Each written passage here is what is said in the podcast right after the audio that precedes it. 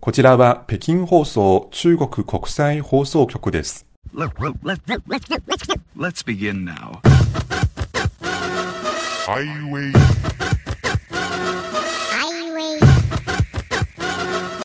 イ北京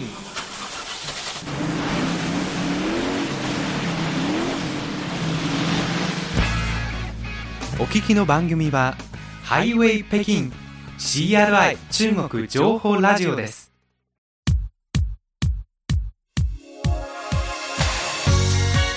皆さんこんばんは。ハイウェイ北京中国情報ラジオ。火曜日ご案内の王正円です。こんばんは、西宝です。4月も最終週になってしまいました、はい。中国は久しぶりのゴールデンウィークじゃないんですが5日間の連休が始まるんですよね。はい。え今年のこのメーデーの連休ですが、はい。あのコロナが緩和したこともあって、ええ。なんかあの観光市場では過去3年と比べて多分史上最も観光客数が多いメーデー連休になりそうだという予測が出ています。ことですね。はい。はい。私も本当はこの期間中に近くの小旅行を予定していましたがこのようなはい。様子だと、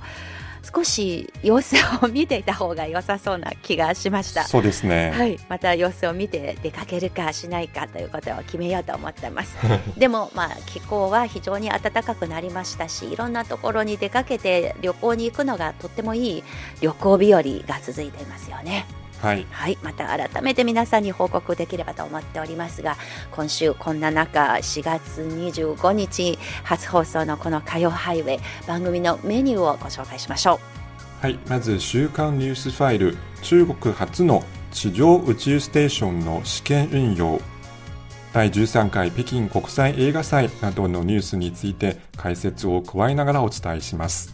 はい続いては旬な話題。引き続き映画の話題です。この春中国で話題沸騰中の日本の日本のアニメ映画の人気状況についてご紹介いたします。そして後半は CRI インタビューです。はい、えー会長の交代が行われた中国日本商会の新しい会長の就任会見についてご紹介します。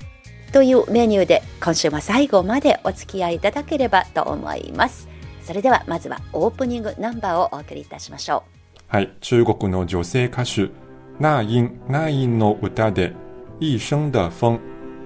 あなたと共に感じる風。どうぞ。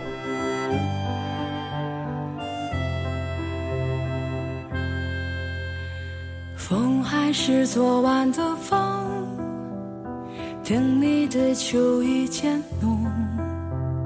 吹拂着温柔在心中。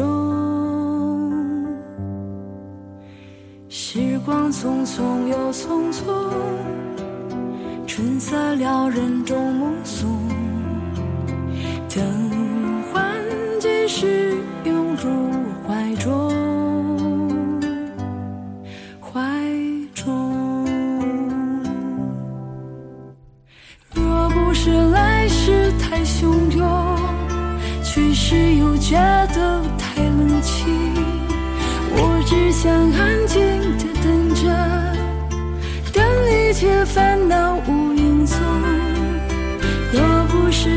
想太空洞，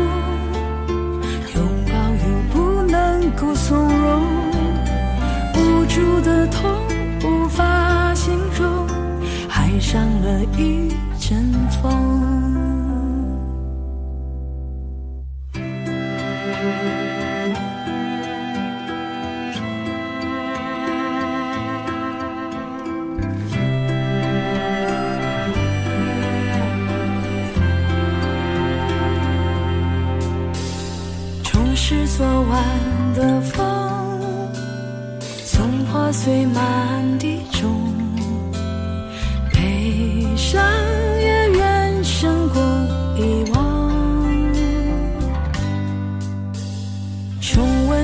夜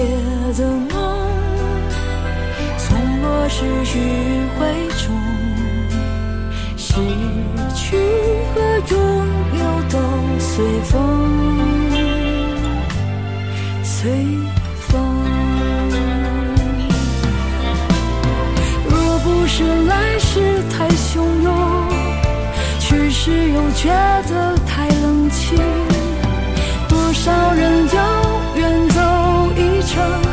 擦肩过就算一生。若不是想象太空洞，拥抱又不能够从容。多少爱沉寂着永恒，风吹过余生的风。若不是爱是太汹涌，去时又觉得太情。多少人有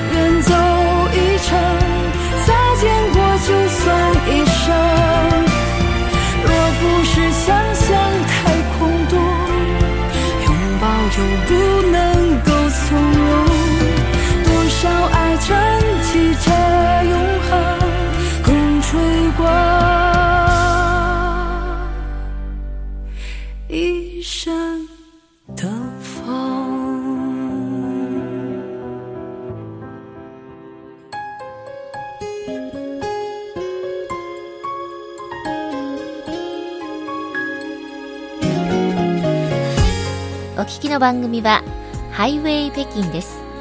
引き続きお楽しみください。ハイウェイ北京中国情報ラジオ。まずは週刊ニュースファイルです。これまでの1週間中国の経済や社会などで起きた主な動きをピックアップしてお伝えするコーナーです。まずは経済についてです。中国国家統計局が18日に発表したデータによりますと今年の第一四半期の中国の国内総生産 GDP の初期推計値は28兆4997億元およそ557兆3300億円。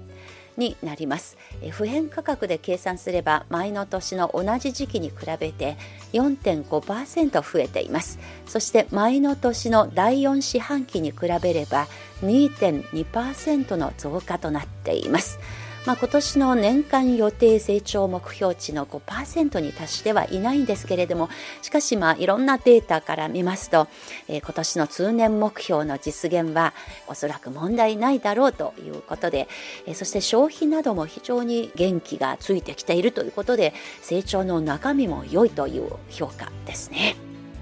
続いて民間航空です中国民用航空局の発表によりますと今年第一四半期における国内線と国際線の旅客輸送量合計で前の年の同じ時期に比べておよそ69%増の延べ1億2900万人に達しました。旅客輸送規模は2019年同期の80%の水準に戻り去年の第4四半期と比べて51ポイントの大幅上昇を示しました。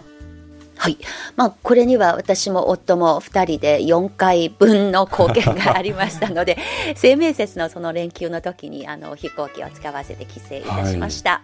はい、続きましてはサイエンスです。地上宇宙ステーションとも呼ばれる中国初の宇宙環境地上シミュレーターがこのほど東北部のハルビン市で一般公開されました。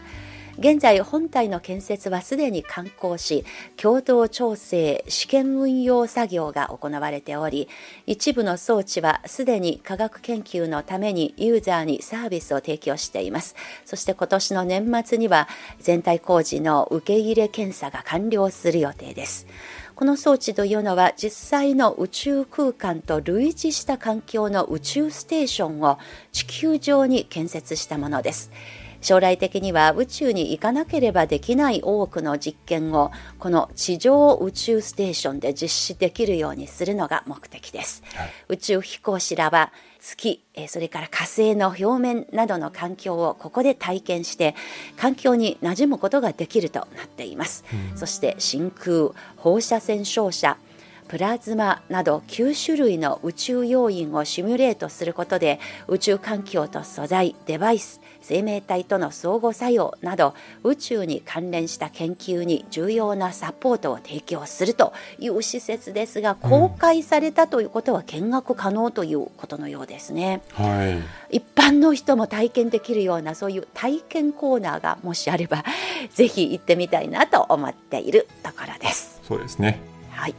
はい、続いて各地の動きです。まず北京です。はい、第13回北京国際映画祭が22日に開幕しました。はい、コンペティション部門の天壇賞には93の国と地域から過去最多の1488本の応募作品が寄せられ、そのうち海外の作品が8割を超えました。はい、国際審査委員会の委員長を務めるのは中国人映画監督のチャン・イーモーです。開幕に先立って21日にはレッドカーペットセレモニーが行われ、え今回の映画祭の特設部門未来に注目という部門で審査員を務める日本の深田浩二監督、それから開幕式の特別ゲスト、日本人歌手の小野梨沙さんも参加しました。はい、また映画祭に合わせて日本映画週間も開催され「嘘800なにわ夢の陣」「土を喰らう12ヶ月」「マンデーズ」「このタイムループ」「上司に気づかせないと終わらない。お」それから「百科」という4本が上映されます。はい、いずれも見たことがない映画で本当に楽しみです。あの、見られるよう祈っています、はい。とても人気があってチケットがあっという間に発売終了というのがあの今までの経験でしたけれども、なんとか今年見られるよう祈っております。はい、さて続きましては重慶市です南西部にある直轄市重慶市ではドローンを使った初の高速道路自動パトロールシステムが構築され運用開始しました。このシステムではドローンの飛行経路をあらかじめ設定することで重点路線を通行する観光バスや公共バスそれから危険物を運ぶ車両大型トラックを対象に自動的なパトロールを行って管理することができます。リアルタイムでの情報収集走行路線の精査などを行うことができます。橋の下やトンネルの上部など人間が到達しにくい場所をモニタリングし安全上のリスクを早期に発見することができますまた霧が発生した時とか夜間には赤外線探知機能を働かせて道路状況の 3D モデルを生成し人と車両の通行量道路工事の作業状況などを分析して24時間体制の道路監視を行うことができるものです。はい、これも AI というか、まあ、そういう自動化することで人の力とか、えー人間のマンパワーを節約することができるそういう具体的な例でもありますよね。はいえー一方、えー北西部の新疆でもドローンが活用されています。はい、新疆のアクス市では水筒の栽培にドローンによる種まきの技術を活用しています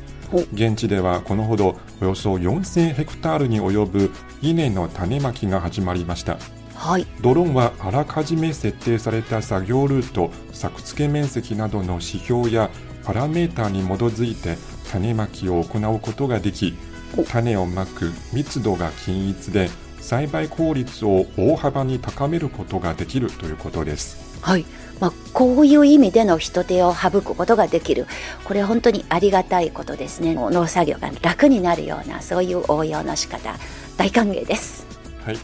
続きましてはこの春の季節に中国各地でよくやる行事の一つはたこ揚げです。東部の山東省の揖保市では毎年恒例の国際たこ揚げ祭りというイベントがありますが、このイベント開幕しました。はい、そしてここには一風変わった数々のタコが登場していることで話題になっています。はい、今年最も注目されたのはなんと建物18階近くの大きさの巨大な真の始皇帝のタコです。へ他にも想像を絶するようなさまざまな作品が多数登場していますえー長さ175メートルのムカデタコ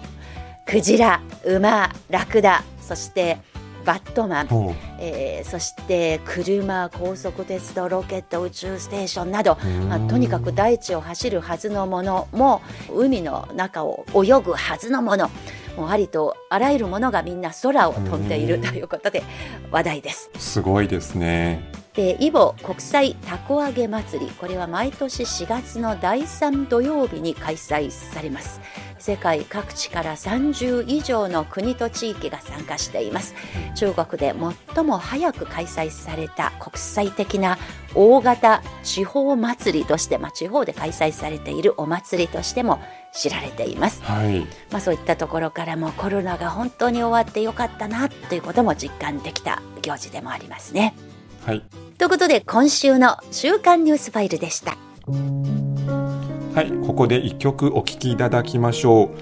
中国の男性歌手、毛不易の歌で、人生没有標準答案。人生に模範回答なんてない。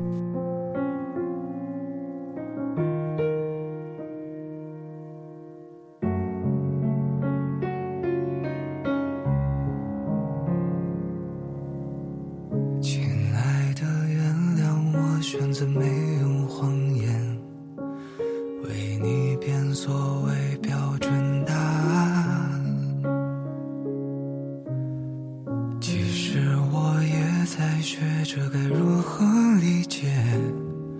人生要让我们尝的苦和甜。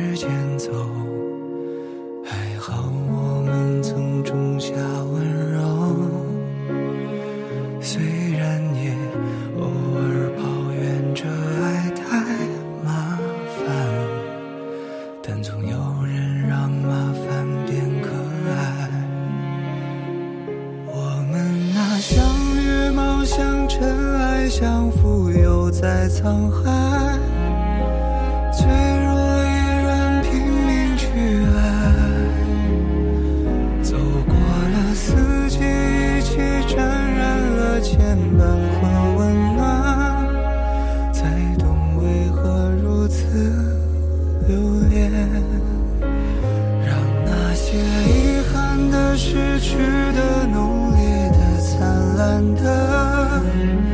在我生命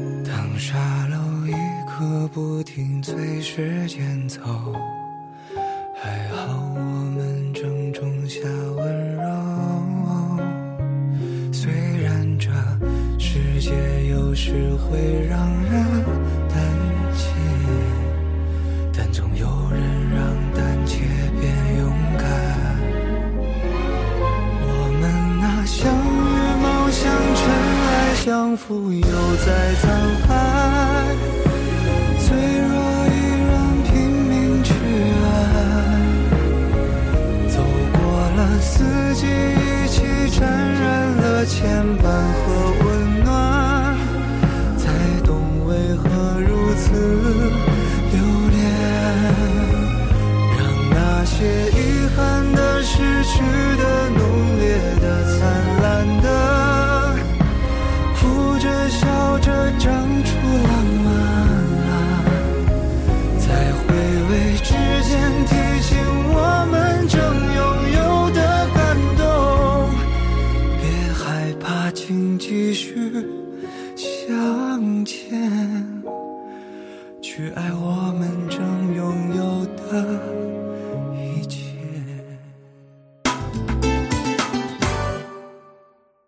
ハイウェイ北京中国情報ラジオ火曜日のご案内は私、大正円と、西宝です。ここからは旬な話題です。今週は中国で次から次へと話題を呼んでいる日本のアニメ映画の話題です。新海誠監督のすずめの戸締まりの人気上映がまだ続く中、先週4月20日に公開のザ・ファースト・スラムダンクは4日間でですね、興行収入4億元を突破しようという驚異的な数字に達しました。で、ちなみにこの数字は4月23日日曜日の夕方までの数字ですが、あの、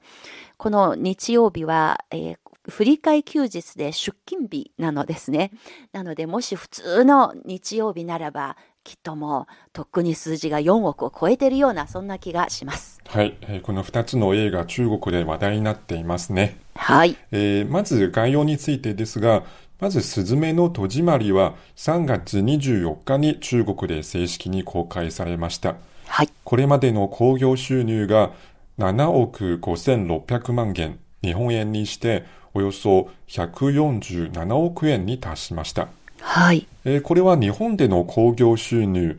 144億8000万円を上回りました。はい。これによって、すずめの戸締まりは、日本の映画作品における海外興行収入の1位を達成しました。すごい。新海誠監督として、初めての日本の興行収入を上回る作品とななりました。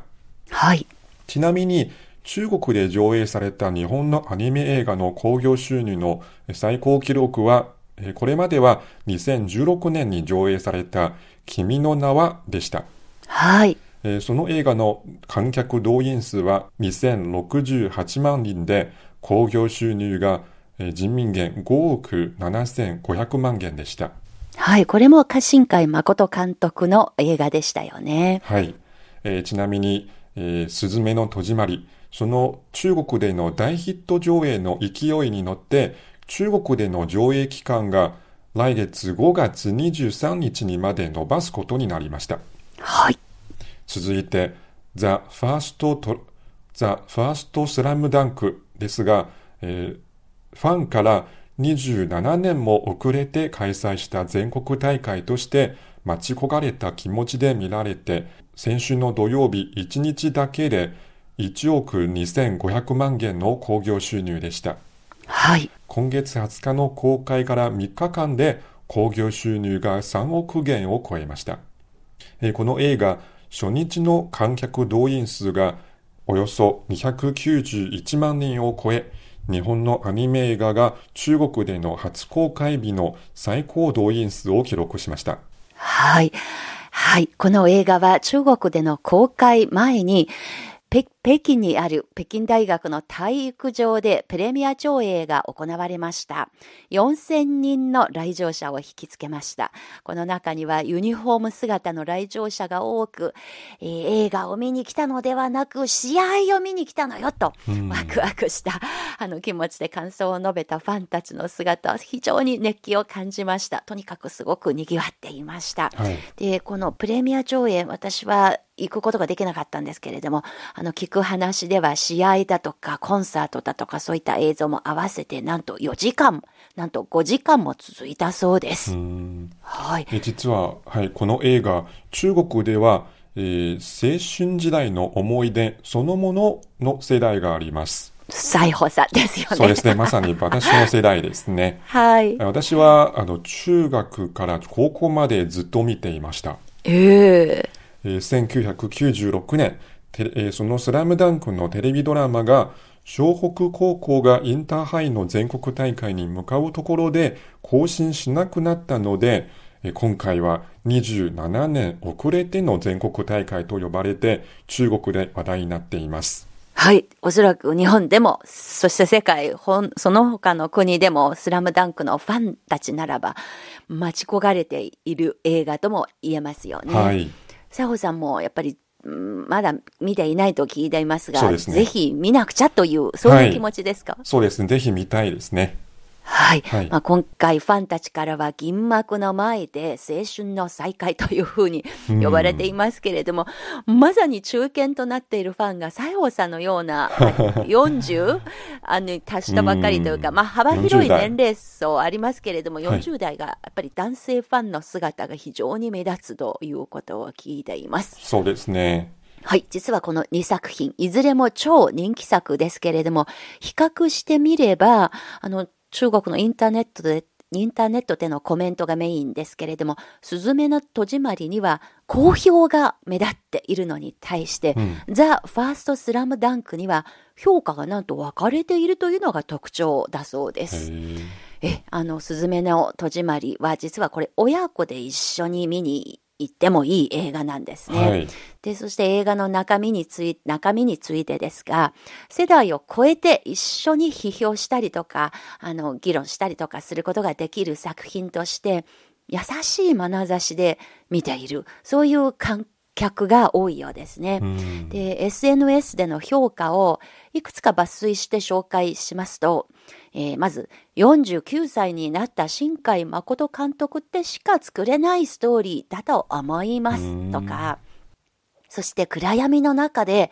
自分の意志で何とか這い、なんとか這い上がろうと頑張った人ならば、どの人もスズメの戸締まりに深い共鳴を覚えるに違いないでしょうという評価だとか、えーそれからこれまでの新海誠監督の作品とは一味違い、社会的な課題を深く掘り下げている作品です。で、災害と直接対話する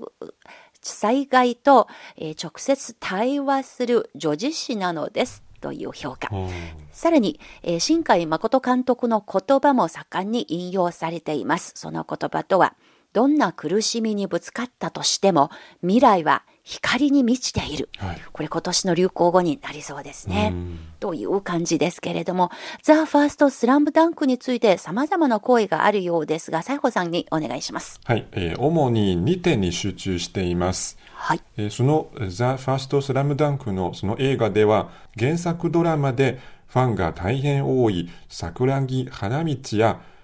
ルカワ楓よりもえードラマではそんなに目立たなかった宮城亮太にスポットが当てられていました。はい。そのため思い出の中のスラムダンクとはちょっと違うと感じる人が多かったようです。うん。言い換えれば、新しいストーリーは期待されたほどの完成度に至っていないと見ることもできるかもしれません。うん、なるほど。はい、それからもう一つ、そのバスケットの試合の臨場感あふれる作りについて、それを大変評価する人もいれば、えー臨場感が高すぎたため、原作ドラマにあった人情味や生活感にあふれるような雰囲気が薄れてしまったという声もあります。まあ、いずれのその評価も、この映画大好きだから、だからいいのよとか、だからがっかりしたよというような、はいそういう声だったのですね。そうですね。はい。まあ、2023年の春、中国ではコロナの影響が薄れて3年ぶりにいつも通りの暮らしが戻ってきた。えーそういう春なんですが、うんやっぱりそうした中で日本映画の超人気作があの本当に多くの映画ファンにとってこの春の忘れられない思い出の一つになったとも言えます。はい。で、映画といえば日本映画ではないんですが、実は日本の、えー映画、中堅八校のうん中国でのリメイク版も最近話題になっています。でさらに22日に北京でスタートした北京国際映画祭にも新作日本映画4本の上映が予定されているということですので、やっぱり日本映画に関する話題がつきません。えーそういった話題、来週以降の番組で引き続きご紹介することにしましょう。今週の旬な話題でした。はい。では、ここで一曲を聴きいただきましょう。えー中国で大変ヒットした日本のアニメ映画、すずめの戸締まりの主題歌の中国語版です。周深の歌で、鈴芽之旅、すずめの戸締まり。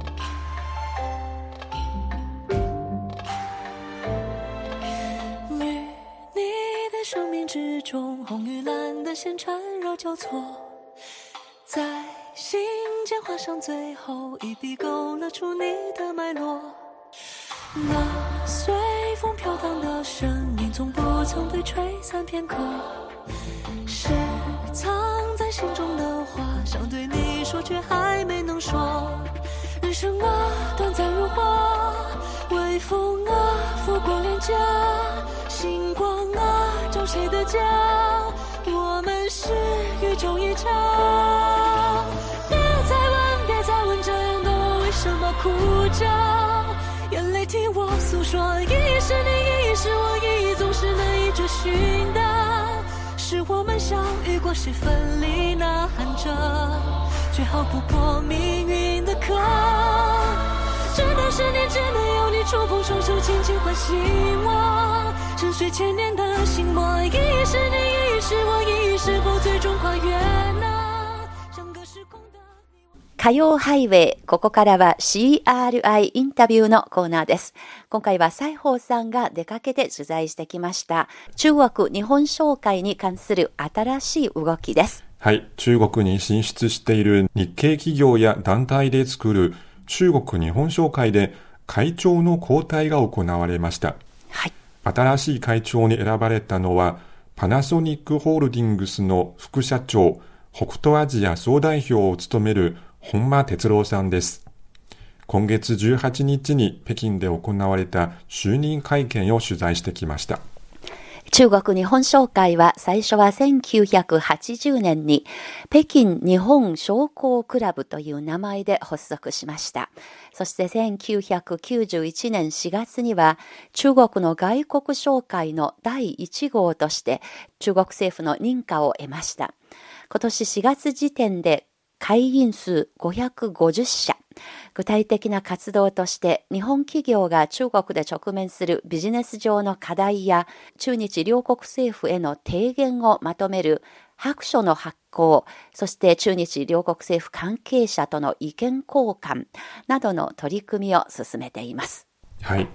実は中国日本商会の会長は、これまでは大手商社の代表が務めていました。はい。今回は初めて製造業から選出されました。はい。また、えー今年度から会長の任期は従来の1年から4年へと大幅に延長されました。うん、それはどのような背景があるのでしょうか？はい、えー前会長の伊藤忠中国集団当事長の池添洋一さんによりますと、製造業の日系企業が中国各地の産業の第一線で活躍していて、様々な課題を解決する経験が豊富であることが、初めての製造業からの会長選出につながったということです。はい。また、会長の任期の延長は、中国に進出している1万社を超える日本企業の効率よい事業展開をサポートするためだと、えー池添前会長が説明していました。うーん、なるほど。はい。さて、新しい会長になった本間哲郎さん。これから中国日本商会を率いて取り組んでいきたいことを紹介しました。本間さんです。え日本企業は中国を製造大国、まあ、消費大国としてだけではなく、まあ、イノベーション大国そして、まあ、エンジニア大国として見つめる必要があると思いますスマート IoT 家電に代表される新しい商品やモバイル e コマースに代表される新しいビジネスモデルが次々と生まれ強いサプライチェーンと厳しい市場競争を通じて世界に通用する競争力が磨かれる市場と言えます、まあ、製造業に限らず、まあ、商社金融、まあ、サービス業運輸など日本の産業界全体から見ても中国は非常に重要なパートナーということができます。中国における事業環境の整備新たなビジネスチャンスの創造に向け紹介は中国ので活躍する日本企業の声に耳を幅広く耳を傾け日中両国政府に対して働きかけを行ってまいります、まあ、3年に及ぶコロナ禍で人的往来が制限される中両国民の間には情報と認識のギャップが生まれていると思います。そしてそこにはま誤解もあると思います。まあ日々、日本企業が直面する中国ビジネスの厳しさと同時に、新しいイノベーションによる中国の躍動感若い中国人社員とともに取り組むスピード感を、まあ、日本にいる経営幹部や従業員ひいては日本社会に正しく伝えていかなければいけないと考えております。中国ビジネス、さらには中国の本当の姿を日本に伝えていこうという本間さん。就任会見の最後に、これから目指す目標について話してくれました。私はあの中国の地方出張の間に、まあ、日中交流のですね、えーまあ、旧跡を訪ねるということを密かな楽しみにしております、まあ、皆様ご承知の通り日中両国の交流は隋や唐の時代から続く壮大な営みでありさまざまな両国間の歴史を経て今日に至っております中国日本商会としても積み重ねられた人的交流の厚みを生かしながら両国関係の未来に向けて変わる日本商会新しい日中協力時代に取り組む中国日本商会を目指して活動してまいります。はい。CRI インタビュー。今回は西宝記者が中国日本商会の新会長に就任した本間哲郎さんのインタビューをお届けしてまいりました。本間さんいろんな場でいろんなまあ中国のそのメディアとかにも活躍されていて、ものすごくネイティブ並みに中国語があのお上手な方でもあります。はい、あの両国の関係の未来に向けての新しい協力の時代に取り組んでいくと、そういう姿勢非常に印象に残りました。ますますあの本間会長ご自身もそうですが、そしてあの本間会長が率いる中国日本商会のますますの活躍を心から祈っております。はい、CRI インタビューでした。ハイウェイ北京お楽しみいただけているでしょうか？この番組はポッドキャスト、そして CRI 日本語部が運営しているスマートフォン向けのアプリカンカン KANKAN のカンカンでもお聞きいただきます。ぜひそちらの方も合わせてチェックしていただければと思います。それでは今日の番組ここまでのご案内は私大正円と西宝でした。それでは皆さんまた来週